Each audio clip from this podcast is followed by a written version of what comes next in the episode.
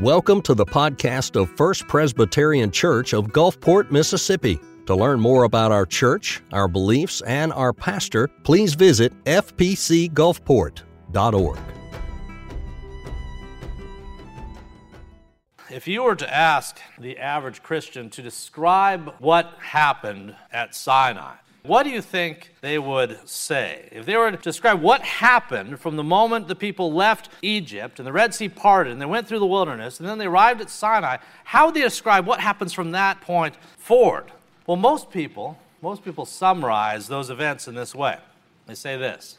They say, all right, God's people were led by Moses through the wilderness. They arrived there at the mountain. And once they got to the mountain, Moses told the people to wait here and he put Aaron in charge. And then he went up the mountain. And when he got up the mountain, he met with God, and he was there a little bit too long for the people's taste. 40 odd days, and the people got restless. And as they got restless, they figured they got to worship something. And so they worshiped what?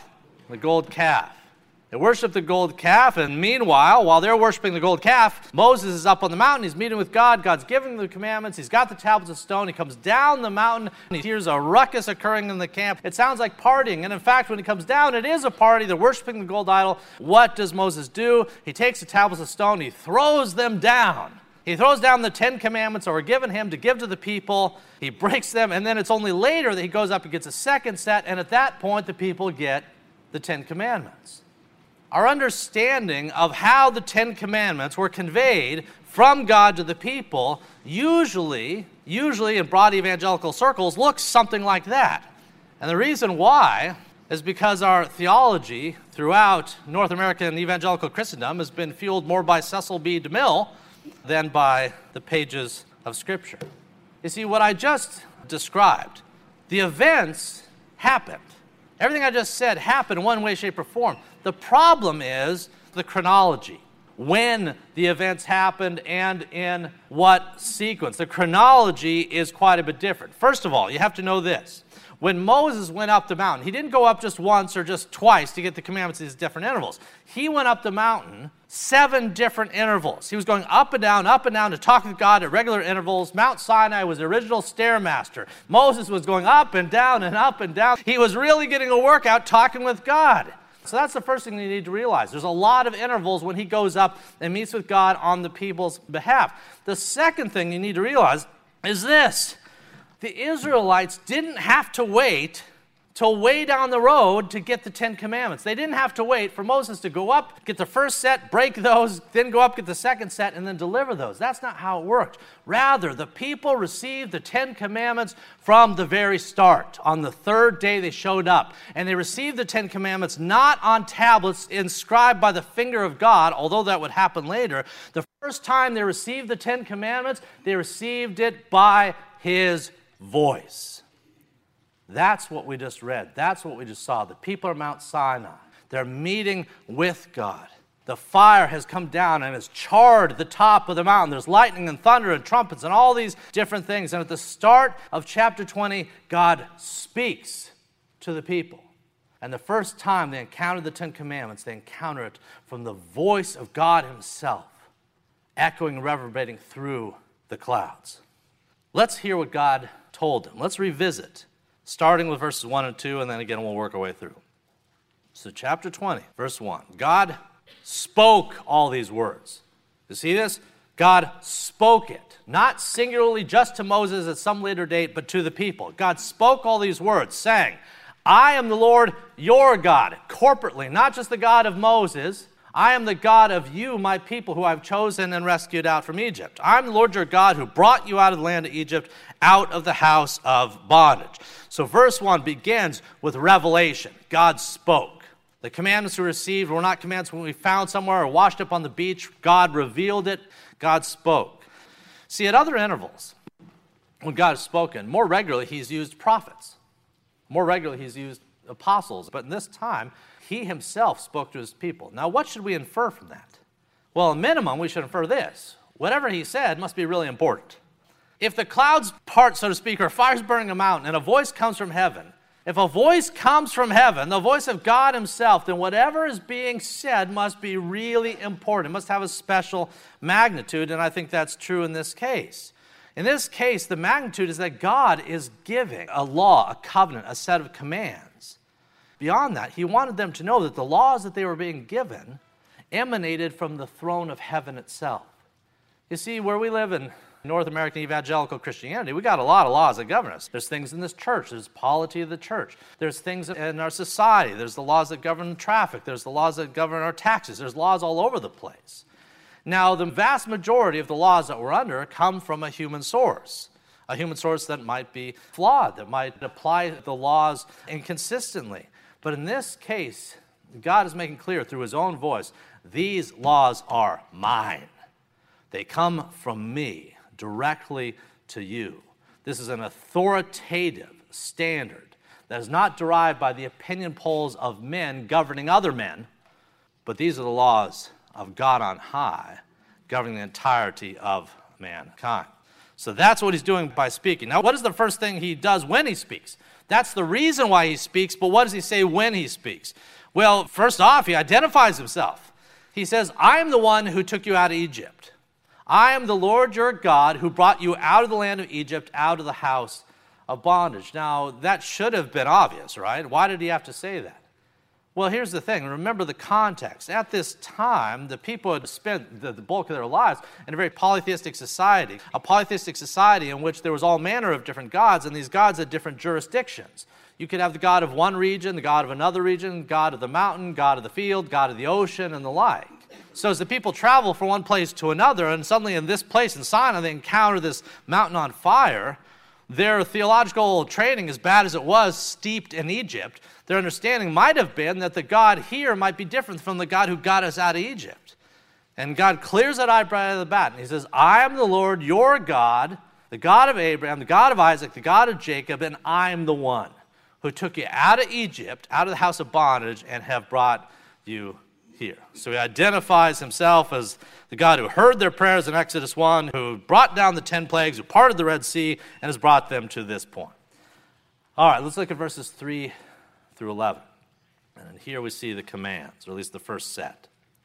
Verse 3 You, you, my people, you shall have no other gods before me. You shall not make for yourself a carved image, any likeness of anything that's in heaven above, that's in the earth beneath, or it's in the water under the earth. You shall not bow down to them nor serve them. For I, the Lord your God, am a jealous God, visiting the iniquity of the fathers upon the children to the third and fourth generation of those who hate me, but showing mercy to thousands, those who love me, and keep my commandments. You shall not take the name of the Lord your God in vain. For the Lord will not hold him guiltless who takes his name in vain. Remember the Sabbath day to keep it holy. Six days, six days you shall labor and do all of your work, but the seventh day is the Sabbath of the Lord your God. In it you shall do no work, not your son, not your daughter, not your male servant, not your female servant, not your cattle, not your stranger who's within your gates. For in six days the Lord made the heavens and the earth, the sea, and all that's in them, and he rested on the seventh day. Therefore the Lord blessed the Sabbath day, and he hallowed it. All right, let me stop there. With the time that we have available this morning, we're not going to dive into each of the commandments individually. I'm contemplating that for a future series in which we'll work through each of the commands in order to explain all the various nuances and application that we find there.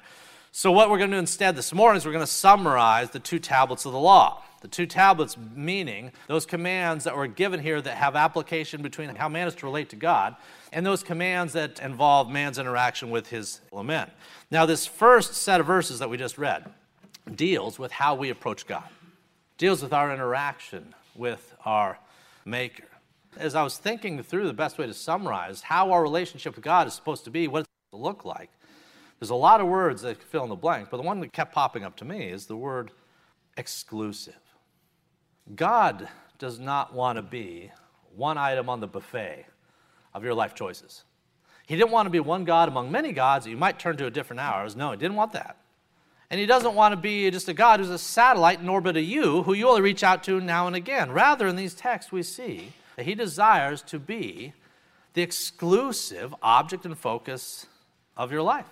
The very first commandment you shall have no other gods before me. Now, on the one hand, is that appealing to idols of stone and wood and the like? Well, sure. We're going to see that more when it gets to the graven images. But you shall have no other gods before me Also, within that can be inferred any other priorities, anything else, anything. If you take anything and you subject God to it, if you take anything in your life, you make God a secondary concern, then what you've done is make that thing God. And that is idolatry. So we see here, he says, don't do it. We're going to have exclusive relationship. This is the way it works. I made you, I'm the creator, you're the created. Our interaction is supposed to be exclusive, and nothing is supposed to get in the way. Don't let it happen. The second commandment's an extension of the same principle. He says, Don't be making any graven images. Don't be making any graven images. Don't give your worship to any false gods and false idols because why? Because I'm a jealous God, which he has the right to be if he's the only God. If he's the only God and he's made all things, then he absolutely not only has the right, but the prerogative to be jealous for his own glory. He wouldn't be God if he was anything less.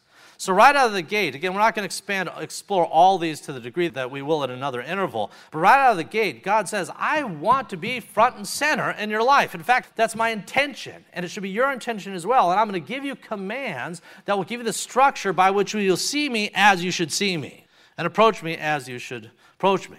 And I will not play second fiddle to anything made of wood, and I will not play second fiddle to any priority that might cloud the picture or get in the way.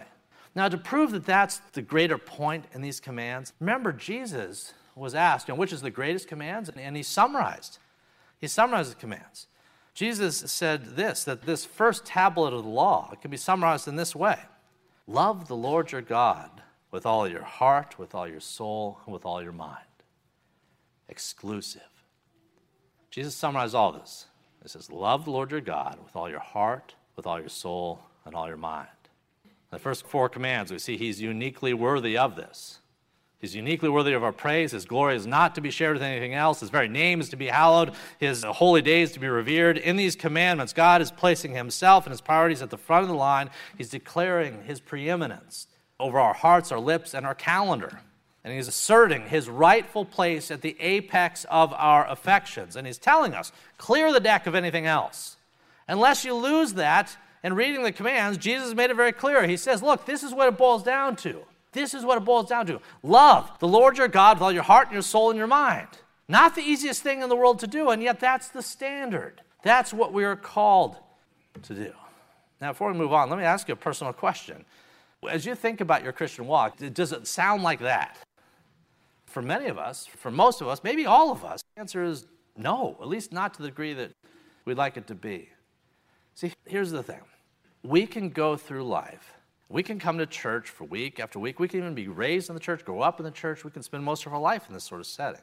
And yet we can come to see the things that we do as matters of faith and, and our worship and all life. We can see these things and we can see God Himself as the shiny satellite that orbits the decaying planet of our life. But we get so focused on what's here that we seldom look to what's there unless our situation absolutely requires it or it happens to be Sunday morning. For many of us, our faith, even God Himself, is this satellite in orbit of us. And it's only when it tracks back into our vision that we see and apprehend God Himself for who He is. You know, it's like the moon. Every now and then you see the moon. You go, oh, the moon. Honey, look at the moon. I think we did this just this week. The moon was awesome. We go, oh, look, the moon's wonderful today. If you're not careful, that can be your approach to God. Every now and then he pops up in your radar. You go, hey, look, the moon, or in this case, God. Oh, let's worship God. And God says, No, I am not something that tracks in your vision every now and then. I'm supposed to be the center, the apex of that. It's no surprise that in the heavens to come, there is no sun, there is no moon. At least it's spoken of in that context because God is the light. At that point, there's no confusion of these things. And in our present day and age, our temptation is to see God as this, this thing that rotates in and out of our field of vision and to treat Him as such. The first tab of the law says, eh, Clear the deck of all the other stuff. Clear the deck of those things that are getting in the way. I am supposed to be the apex of your affections. And if you chafe at that, and I know in this room that some, maybe all of us do to a degree, if you chafe at that, then you really have not apprehended him for who he is. And the moment that you do, you'll understand why he's worthy of this. It may have to happen on the other side of glory for us to fully understand that. But a day will come when we'll understand this in its totality we will understand that there's no other light that is as bright in the heavens above or earth beneath as that in our Savior. All right, let's look at our next verses, verses 12 through 17.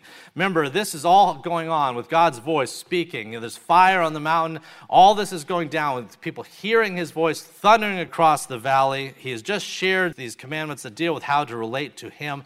And then we get to the next verses, verses 12 through 17, that talk about how to relate with one another. So, verses 12 through 17 Honor your father and your mother, that your days may be long upon the land which the Lord your God is giving you. It's interesting, there's a promise associated with that command. You shall not murder. You shall not commit adultery. You shall not steal. You shall not bear false witness against your neighbor. You shall not covet your neighbor's house. You shall not covet your neighbor's wife, nor his male servant, nor his female servant, nor his ox, nor his donkey, nor anything that is your neighbor's. You know, there was a commentator that said that our love for God can be demonstrated by the way we love his people. It's, it's one thing for us to come even into church and say, I love God, but I sure have the problem with the people three pews away, or I sure have the problem with other people, either in the church or our community or what have you. God says, Look, look, if you love me, then that love bears its fruit in the way that you love others, including people who can be unlovable. Is there anyone unlovable here? I speak as one. In Romans 13, the Apostle Paul uh, said, He says, Let no debt remain outstanding except this debt, to love one another. For whoever loves others has fulfilled the law. The law is not simply the strident set of commands do this, don't do that. The law is not simply a strident set of things, boxes to be checked. The law is a means, when it is fulfilled, by which we express our love for God and for the people He has placed in our lives. You can't keep his commandments without loving his people. If you have problems with people, be they in a church or your family or your community, what have you, if you have trouble loving people, and people can be unlovable, but if you have trouble with this, then it's an area to work on because the expression of love we have with God finds some of its best fruit in the way that we love some of the hardest people to love. And you know, here's a news flash. In the eyes of God, you and I have got to be really hard to love. Why? Well, think of how much we've rebelled against him. Dear heavens, if you think you've been offended by someone, be it in church or any other setting, if you've been offended by someone at Walmart, for the love of Pete, think about how often you've broken the laws of a holy God. And yet, what has he given you? Patience upon patience upon patience, mercy upon mercy upon mercy, forbearance, all these things. The love you have for God should manifest itself, and your willingness to reach out your arms to people who might have hurt you, who might have stepped on your toes, might have offended you, and express to them love of Christ. Forgive as we have been forgiven. So we see that here in these verses, these verses that appeal to how we should interact with one another. Love is the driving focus. Now, with that said, as we look at the individual laws, again, I'm not going to go through each one of these six, but I would reiterate something that Brian read in the text earlier. Just because you never killed anyone or what have you does not mean that you have not broken this commandment. God repeatedly says that it's not simply a function of the action by which we sin, there's something about what's going on in the heart, what's going on in the heart and mind. Looking at someone with lust in one's eyes is a breaking of the command. I wish that person was dead is a breaking of this command. And in that sense, we've broken the whole lot of what we, of what we see here. And God says here, simply put, He says, knock it off. He says, it's important how you treat me. It's important how you approach me. And it's important that you revere me. And it's important that you treat me as holy. It's also important how you treat the person two pews back, how you treat your coworkers. Again, we can lose sight of that. At the base of Mount Sinai that day, you had a bunch of strung out people. They didn't know what was going on, they didn't know what the future held. They were all stressed out. I think they needed to hear these words. I think they needed to hear about how to bear up one another. I think they needed to hear how to interact and treat one another. I think they needed to know that there was principles by which they were to govern themselves now that they were out of Egypt. And I think they needed to open their hearts to their neighbors at this time. I imagine it's probably true for us in this room as well. All right, let's move on. Again, at another interval, we'll dive into each of these commandments, but let's move on to see what happens next. Remember, today we're looking at all these events in the context of God's interaction with his people. So let's see how this interaction begins to wrap up in verses 18 through 1. Verse 18 Now all the people witnessed the thunderings the lightning flashes, the sound of the trumpet, and the mountain smoking. And when the people saw it, they trembled and they stood afar off. Then they said to Moses, Moses, Moses, you speak with us, you speak with us, and we will hear. But do not let God speak with us, lest we die. Let me stop there. The people, there's been fire and smoke and trumpets and lightning and thundering, and the ground is shaking. Whatever you picture to be the ultimate sign of God's presence, whatever comes to your mind, multiply that times 10, 100, or what have you, and you have this moment. You have God showing up in real time and real space, the very heat of His holiness being felt by those who are gathered, and then his voice breaks through, offers these commandments, and their reaction to this is, Dear heavens, Moses, don't let that happen again. Moses, you go up and talk to him. You go up, not us. If that happens again, we can't survive the encounter. So that's what we see here in verses 18 through 21. The people witnessed all these things. They said to Moses, You speak with us, and we'll hear. Do not let God speak with me, lest we die. And Moses said to the people, He said, Do not fear. God's come to test you, that his fear may be before you, that you would see his holiness and that you'd remember it. If you had this encounter, maybe, just maybe, that would affect and inform your decisions next week and next month that you saw this.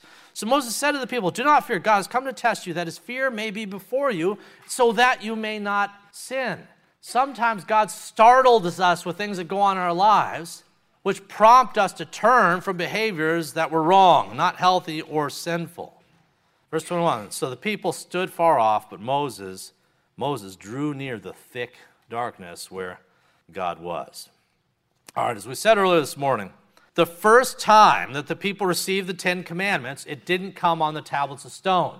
If you learn nothing else today, I hope you learn that. The first time that the people received the Ten Commandments, it wasn't like Cecil B. DeMille and Charlton Heston told us. It happened somewhat differently. They didn't come through the tablets and his divine finger inscribing upon them, but rather they came through his voice as it thundered from the mountains. And in verse 20, we see it was intended, it was intended to be an impressive sight. The authority of the law was to be yoked to the identity and the authority of the lawgiver. If someone from the kindergarten class comes in when we let out from church and walks up to you and gives you a law as to how to drive your car when you leave the parking lot, are you going to heed it? I'm not. Why not? Because there's no authority. In this particular case, the presence of God showed up in such a way as to demonstrate that he had the authority to lay down the laws and that they were subject to him. That was the point. That's what's intended. And we see that there in verse 20. However, I think there was another point beyond that. I think there's another point. You see, the law has a lot of advantages to us. The law is not a bad thing. The law makes us more like the lawmaker. If you do what God has told you to do, if you do what God tells you to do, you know what you'll be? You'll be more godly. Surprise. If God tells you, hey, do X, Y, Z, do these things, when you do these things and you study them and meditate upon them and act upon them, you become more godly. When a righteous lawgiver gives you things to do and you do them, you become increasingly righteous as a result.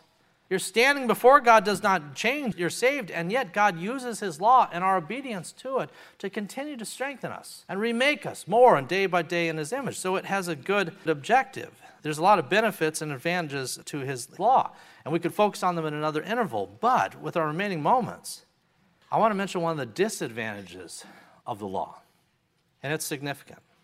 For all the ways that God's law teaches us, for all the ways it makes us in His image, it cannot save us, it can only condemn us.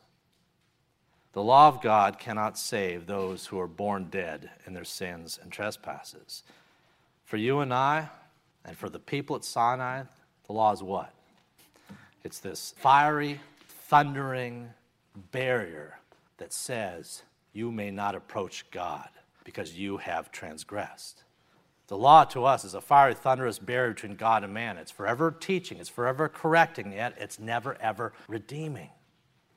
You see that the law is good and it's wonderful, we are to meditate upon it. And yet, the law in of itself does not have the capacity to save it. Even if you spend the rest of your days keeping the law perfectly, which you won't, but even if you did, you still stand condemned on your own. Why? Because of all the sins you've committed in the times past. You cannot horse trade this. You cannot offset good deeds through bad deeds. That's not the way that it works. And to us, if all that we had was the law of God, the law would be this fiery barrier that says, don't approach the mountain. It says there's no road to the top. You touch it, you die. That's the law, independent from grace, independent from Christ, independent from that which we need. The law is forever teaching, it's forever correcting, yet never redeeming. And I think the people saw that.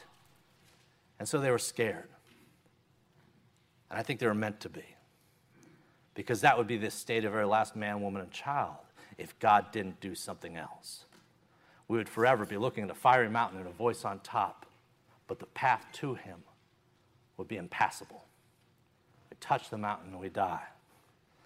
Long before these people had ever heard the Decalogue on Mount Sinai, they had broken all the law's demands. They'd fallen short time and time again, and they knew it. They knew it. And so the people saw this fire and this holiness.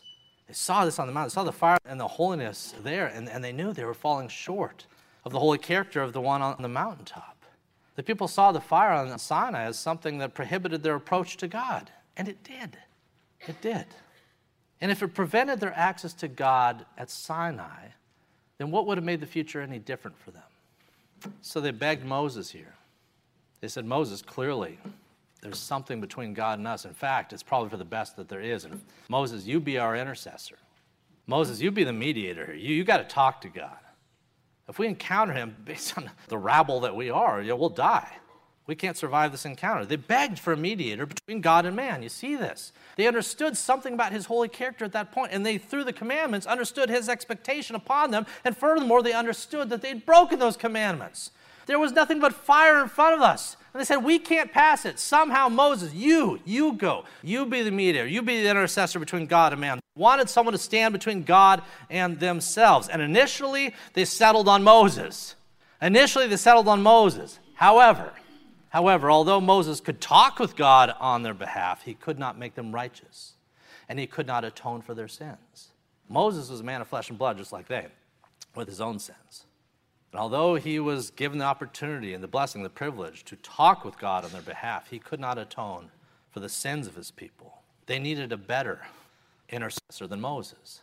The people needed a better mediator than Moses. And the coolest, most wonderful thing, what we call the gospel, the good news is this that in time, they got one in time, they got a better mediator. They got a better Moses. They got a better intercessor. As we close this morning, I want you to listen to these words from Hebrews chapter 12. Remember, the book of Hebrews was written from a New Testament perspective after Christ had come, died, and been raised again. It was written to Jewish audience in order to express to them their own past through the lens of what Christ had done. Hebrews 12. Listen to this. For you, you have not come to the mountain that may be touched and that burns with fire you didn't come to that mountain.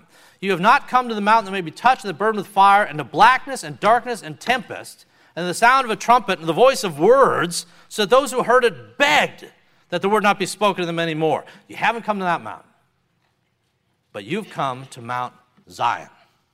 This is a heavenly name. You have come to Mount Zion, to the city of the living God, the heavenly Jerusalem to an innumerable company of angels, to the general assembly of the church of the firstborn who are registered in heaven, and to God, the judge of them all, to the spirits of just men made perfect, and to Jesus, the mediator of the new covenant. See what the author of Hebrews said? He says that yes, based on God having given laws and based on you having broken the laws, you and I would have had the same problem that they had at Sinai the recognition that there is a God, but the inability to access Him because we have broken His laws and we have no one to pay the price except we ourselves. The author of Hebrews is telling Christians in the first century, and he's telling all of us that the good news is that there's a second mountain. And furthermore, there's a second mediator. There's a second mountain. You and I are going to Sinai, so to speak. There's a second mountain, and there's a second mediator, and his name is Jesus Christ. As Christians, we don't come to a mountain that we climb of our own works. If that was the mountain, we'd never get to the top. Rather, we are ushered to the top through the mediation and intercession of one who bears us on eagle's wings, and that is the person and work of Jesus Christ. And that is true of even the greatest transgressor who turns to him in faith. The thief on the cross who his own society was happy to be done with, to the point they put him on a cross to die. He had done virtually nothing right and everything wrong. But he looked to the man to his side. In his final moments, he trusted in him. He says, Lord, remember me when you come into your kingdom. And Jesus looked at him and said, Truly, this day you will be with me in paradise. That thief, like you, like me, like Moses, we do not ascend to God through Sinai. We do not ascend through Moses. We do not ascend through the old covenant based on the law. We ascend through the person and work of Jesus Christ and the new covenant that was ushered in through his blood shed on Calvary. This morning, it's a good thing to remember God is holy, and it's a good thing to remember his law. And it's a good thing to apply his law and to practice and teach and implement his law in all those areas of our life. It's a good thing for us also to acknowledge that he is a consuming fire of lawbreakers. But but we close with this thought the good news that we're here to worship and to celebrate and rejoice in this day is that through the death and resurrection of Jesus Christ, the penalty for our sins has been paid in full. And we now have full and unfettered access to the very top of the peak, to the top of Mount Zion. The barrier is down, the path is clear, the future is bright. Let's pray. Join Dr. Toby Holt and Dr. Dominic Aquila for a tour of Israel in February of 2024. For more information, visit fpcgulfport.org.